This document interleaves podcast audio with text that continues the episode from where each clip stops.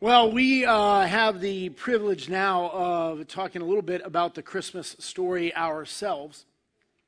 One of the things I've noticed, though, when you go to talk about stories or memories, sometimes there's a tendency to leave out the hard parts. You know what I mean? Like to gloss over and forget the inconvenient, dark parts of the story. So social media teaches us this, right? Like you go on Facebook and everybody's family looks awesome. Yeah, not so much. Or sometimes the family scrapbook. So if you look in our family scrapbook, you might see a picture just like this.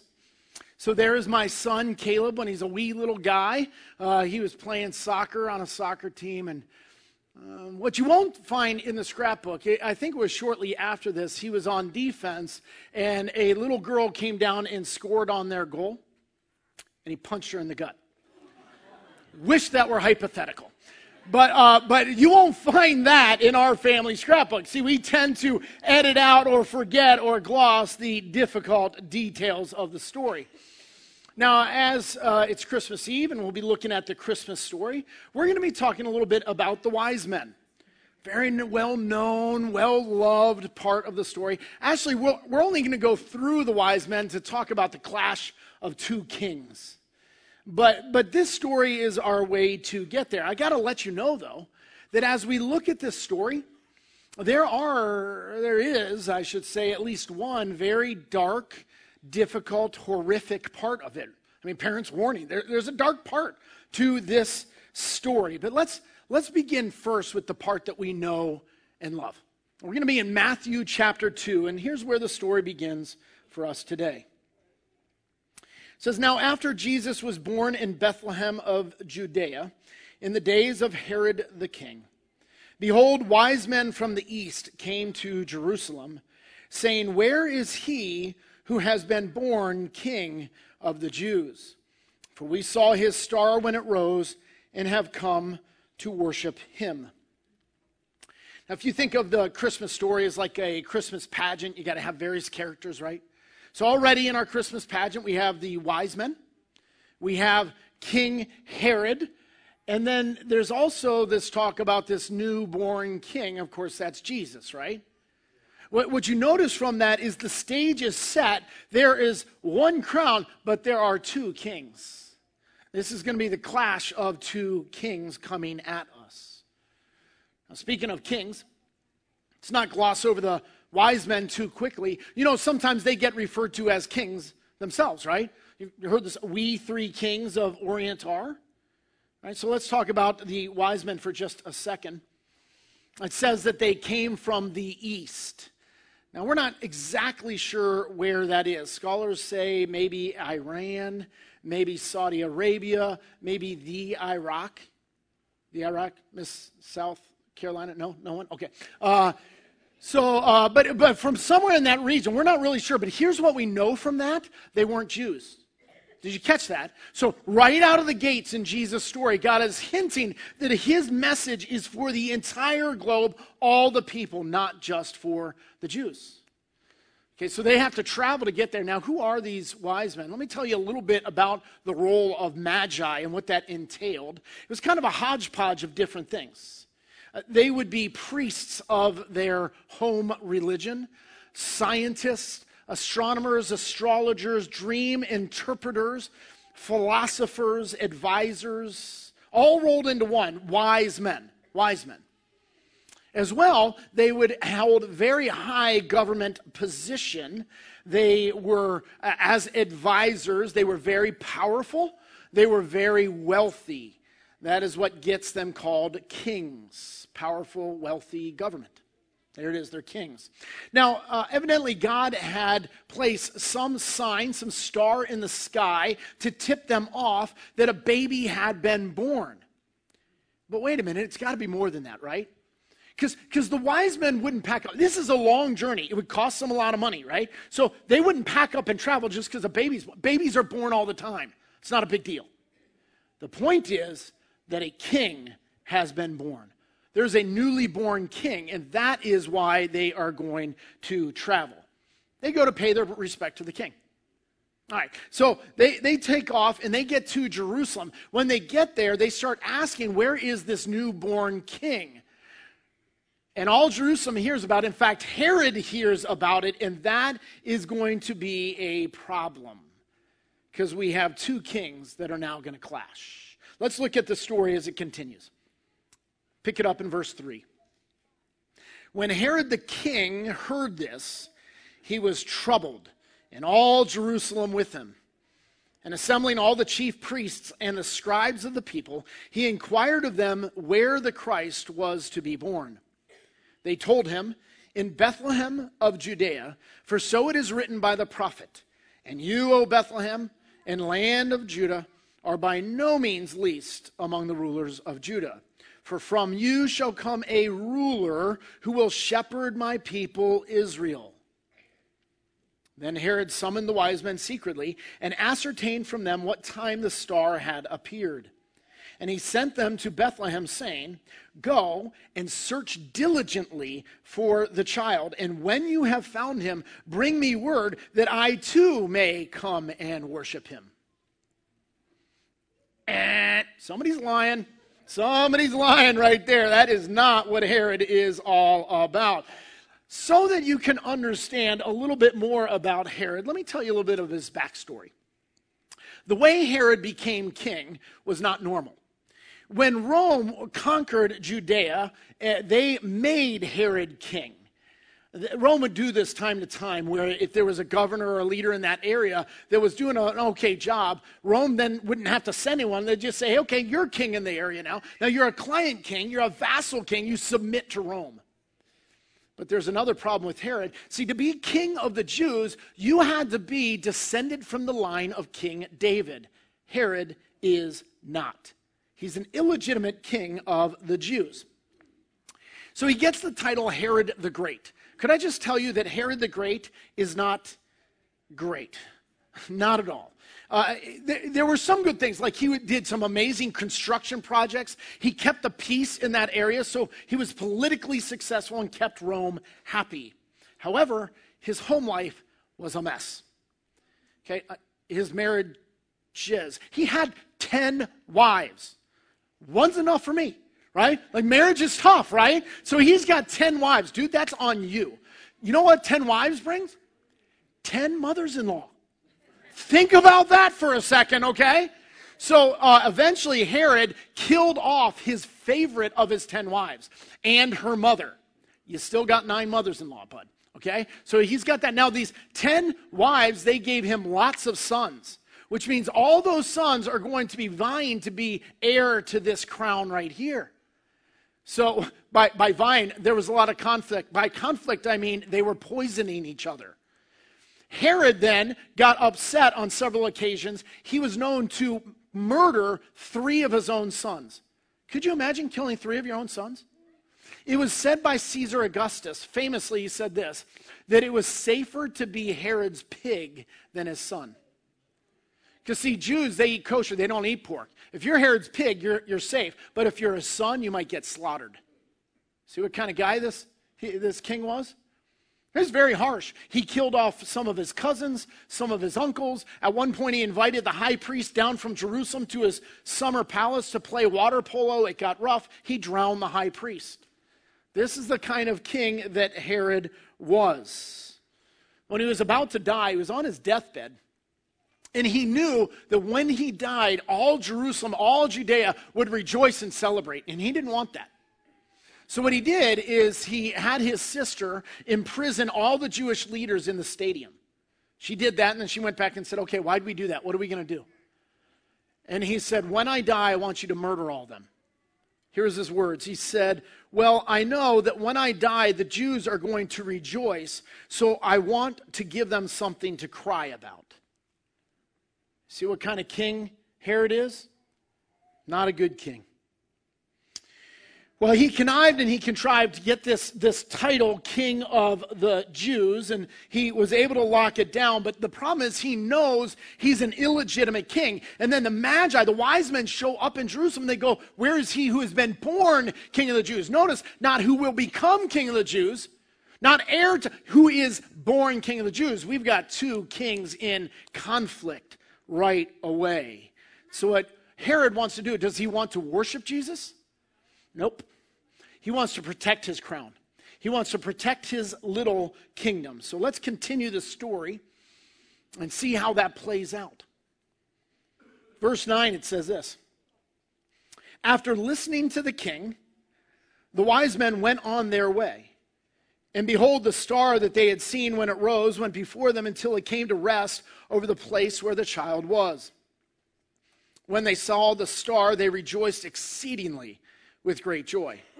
And going into the house, they saw the child with Mary his mother, and they fell down and worshipped him.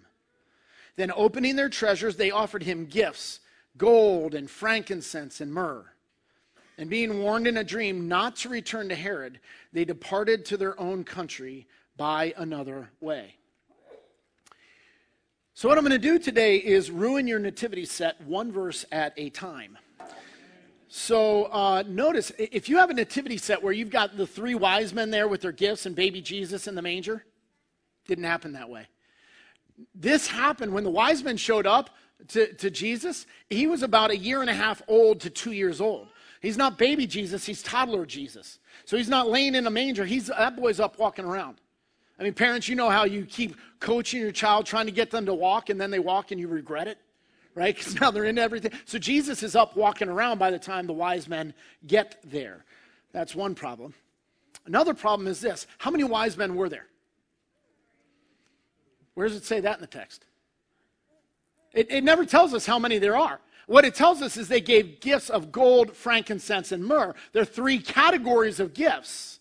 And we don't know how many. There could have been 2 wise men. There could have been 200. Anybody have a nativity set with 200 wise men?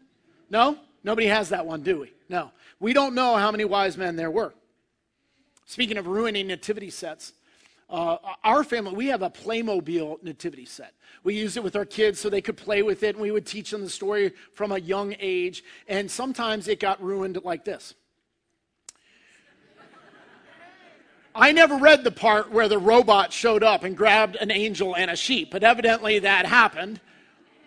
Our set does have 3 wise men and a camel, and they're not pictured in it. What is pictured, if you look closely, our set does have a fire, a pot, and 2 cats in the pot. So that's just how our set rolls. Sorry about that, but those go together. All right, so we have covered some of the characters already. We've talked about the Magi, and we have talked about Herod. But we haven't talked much yet about the newborn king, Jesus himself. We learn a little bit about him by the gifts that the wise men brought to him. Gold, frankincense, and myrrh. All right? See, there's gold and frankincense, but wait, there's myrrh. I won't do that again. Sorry. Okay, enough of that. So there's gold. Gold is the gift for a king, all right? So gold is the appropriate gift to give to a king. And by the way, Jesus is descended from the line of David. He's a legitimate king, but he's not a normal king because they also brought him the gift of frankincense. Now, frankincense is the gift for a god. This is what they would burn in worship to a god, a deity. And so what they're acknowledging is that God, this king, is God in the flesh. God is in the manger. God is on earth. And so this king is the King of Kings, the Lord of Lords. This is no ordinary king. And what did he come to do? Well, myrrh gives us a little bit of a hint. What myrrh is a burial spice. It's a very odd gift to give at a baby shower. Hey, imagine showing up to a baby shower and, hey, I was going to get you diapers, but instead I got you formaldehyde because someday your baby's going to die and you'll want to embalm him. That's a weird gift right there. And what's going on in that moment is they acknowledge that this guy is a king, he's God, and he came to die for us. This is where the cradle looks forward to the cross. Jesus came to die. And so what we have is a different kind of king and a very different kind of kingdom. In fact, he would wear a very different kind of crown. His crown would look a little bit more like this one. And it's actually kind of hard to hold because it's real. And I could only imagine having this pounded into my skull with a staff. But this is the crown of my king. A very different kind of king. You understand, he was born in Bethlehem, which is this backwater little insignificant town. Nobody even knew about it, you know? and he was born in a stable. He was conceived by an unwed teenage mother. He was born not to a priest's family, not to a royal family, but to a carpenter's family. This is my Jesus.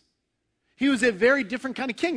He when he would walk and talk and minister, he welcomed the hurting and the broken and the downcast and the marginalized and the outcast. Those were his people. This is a different kind of king with a different kind of kingdom. He's humble. He's loving. He's sacrificial. He's the King of Kings, the Lord of Lords, and he deserves to be worshipped. And he came to die for us. He came to die in our place. And so what we have is the clash of two kings and two kingdoms in the story of Herod and Jesus. Now, how will Herod respond to this? Let's look at these verses here. Picking it up in verse 13. It says, "Now when they had departed, behold, an angel of the Lord appeared to Joseph in a dream and said, 'Rise, take the child and his mother and flee to Egypt, and remain there until I tell you, for Herod is about to search for the child to destroy him.'" Not to worship, to destroy him. "And he rose and took the child and his mother by night and departed to Egypt and remained there until the death of Herod. This was to fulfill what the Lord had spoken by the prophet, 'Out of Egypt I call my son.' Then Herod, when he saw that he had been tricked by the wise men, became furious. And he sent and killed all the male children in Bethlehem and in all that region who were 2 years old or under, according to the time he had ascertained from the wise men." I told you there's a dark part to this story. I told you there are some details that we'd like to forget about and edit out. And these are often forgotten. Listen, you know how we tend to send out like Christmas cards, Christmas pictures, stuff like that? And the typical thing is you got a family picture and it says Merry Christmas. And if you're a good Christian, you quote a verse on there, right? Strangely, nobody quotes this verse. Could you imagine? There's our family photo, right? And then Herod saw that he'd been tricked by the wise. Nobody does this. And the picture on the right is a picture of this event. It's the tamest one that I could find. It's called the slaughter of the innocents, or the massacre of the innocents. And it is the dark part of the Christmas story that often gets edited out. Based on demographics, it might not have been a ton. It might have only been around 20 boys that were murdered. But if you're one of those mothers, this is a tragedy. This is horrific. This is terrible, terrible news. And we tend to leave this part out of the story. We tend to not talk about this part. Here's a question. Why did God leave it in? And I think the reason why is because he's highlighting the difference between these two kings. Look at this list, if you will. Herod is a poser king. Jesus is the real king. Herod is arrogant. Jesus is humble. Herod has himself as God. Jesus has God as God. Conveniently himself. Herod is loving himself. Jesus is loving others. Herod is serving himself. Jesus is serving others. Herod is taking. Jesus is giving. Herod is grasping life, which leads only to death for himself and for many others. Jesus is giving up his life in death, which leads to life for both himself and many others. Herod has closed hands, clutching what he wants to hold on to. Jesus has open hands as he serves God. Herod is defending his kingdom, and Jesus is serving God's kingdom. These are two very, very different kings, two very different kingdoms, and here's my question. Which one are you more like? See, unfortunately, if we're honest, folks, we have a lot of Herod in us. We don't like to admit it, but we do. Imagine we're doing the Christmas pageant and everybody's getting their roles and somebody gets Mary and somebody gets Joseph. You get Herod.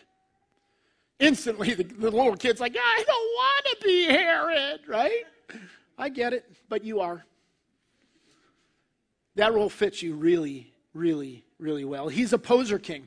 And we are poser kings. When we talk about the clash of two kings, we're not just talking about Herod and Jesus. We're talking about us and Jesus.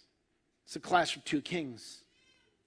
You see, God has this big, huge story of all human history, and it spans millennia, and he's got a mission, and he's on the move, and he's up to something, and he's doing so. He's got this beautiful, glorious kingdom, and he invites us to be a part of it, and you know what we do?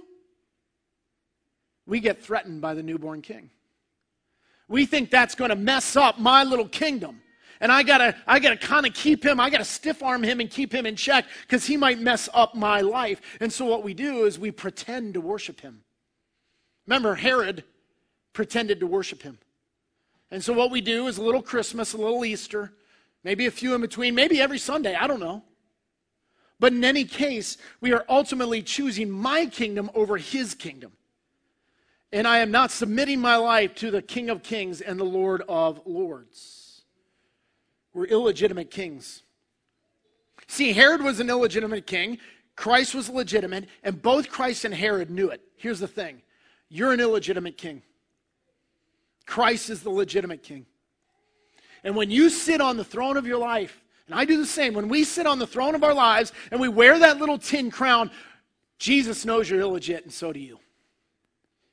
We've got to give up that practice. And so this Christmas, what I'm asking you to consider doing, would you be a little bit more like the wise men?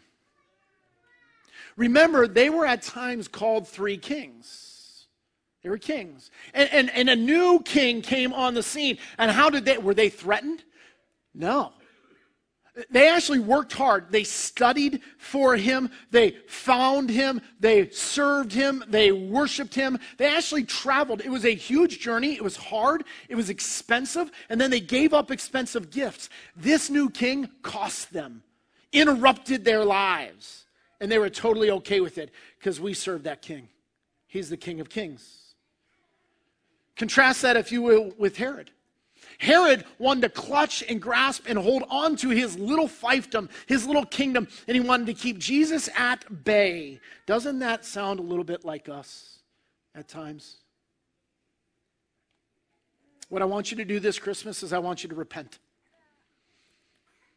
I want you to turn around and be a wise man and let Christ be king. Let him take up his rightful place in this world, in your life. That you wouldn't sit on that throne anymore. You wouldn't wear this little tin crown anymore. That you would submit to the King of Kings and let him rule in your life. His goals, his mission, his vision, his kingdom. He's king. We're not. We got to give up our kingdoms. If you do that, you will worship rightly this Christmas. And it will roll into your life. It'll impact your life. It'll change your 2020. So you want to be asking yourself, in 2020, will I be more like Herod or will I be more like the wise men? What I want to do is finish just with this quote from Pastor Dietrich Bonhoeffer, famous German pastor who stood against the Nazis and went to concentration camp and was ultimately killed. Here's what's said. He said, "No powerful person dares approach the manger. And this even includes King Herod. For this is where thrones shake, the mighty fall, the prominent perish, because God is with the lowly. Who among us will celebrate Christmas correctly? Whoever finally lays down all power, all honor, all reputation, all vanity, all arrogance, all individualism beside the manger. Whoever remains lowly and lets God alone be high. Whoever looks at the child in the manger and sees the glory of God precisely in his lowliness." I am hoping and praying that this Christmas finds you worshiping the true King, and all of 2020 and the rest of your life. Could you bow your heads and let me pray for that? Father, we love you. And we want to bow in our hearts before you right now as the King of Kings and the Lord of Lords, the one who sent Jesus, who is the rightful king, not only of this world, but of my life too. And if we're honest before you, Lord, we fight you. We're threatened by you. We want to protect our little kingdoms against you, as if you're not coming to die for us and serve us and give to us. Lord, help us repent. Help us throw down our crowns at your feet and worship the one true King. And let us do that right now. And I pray that in Christ's name.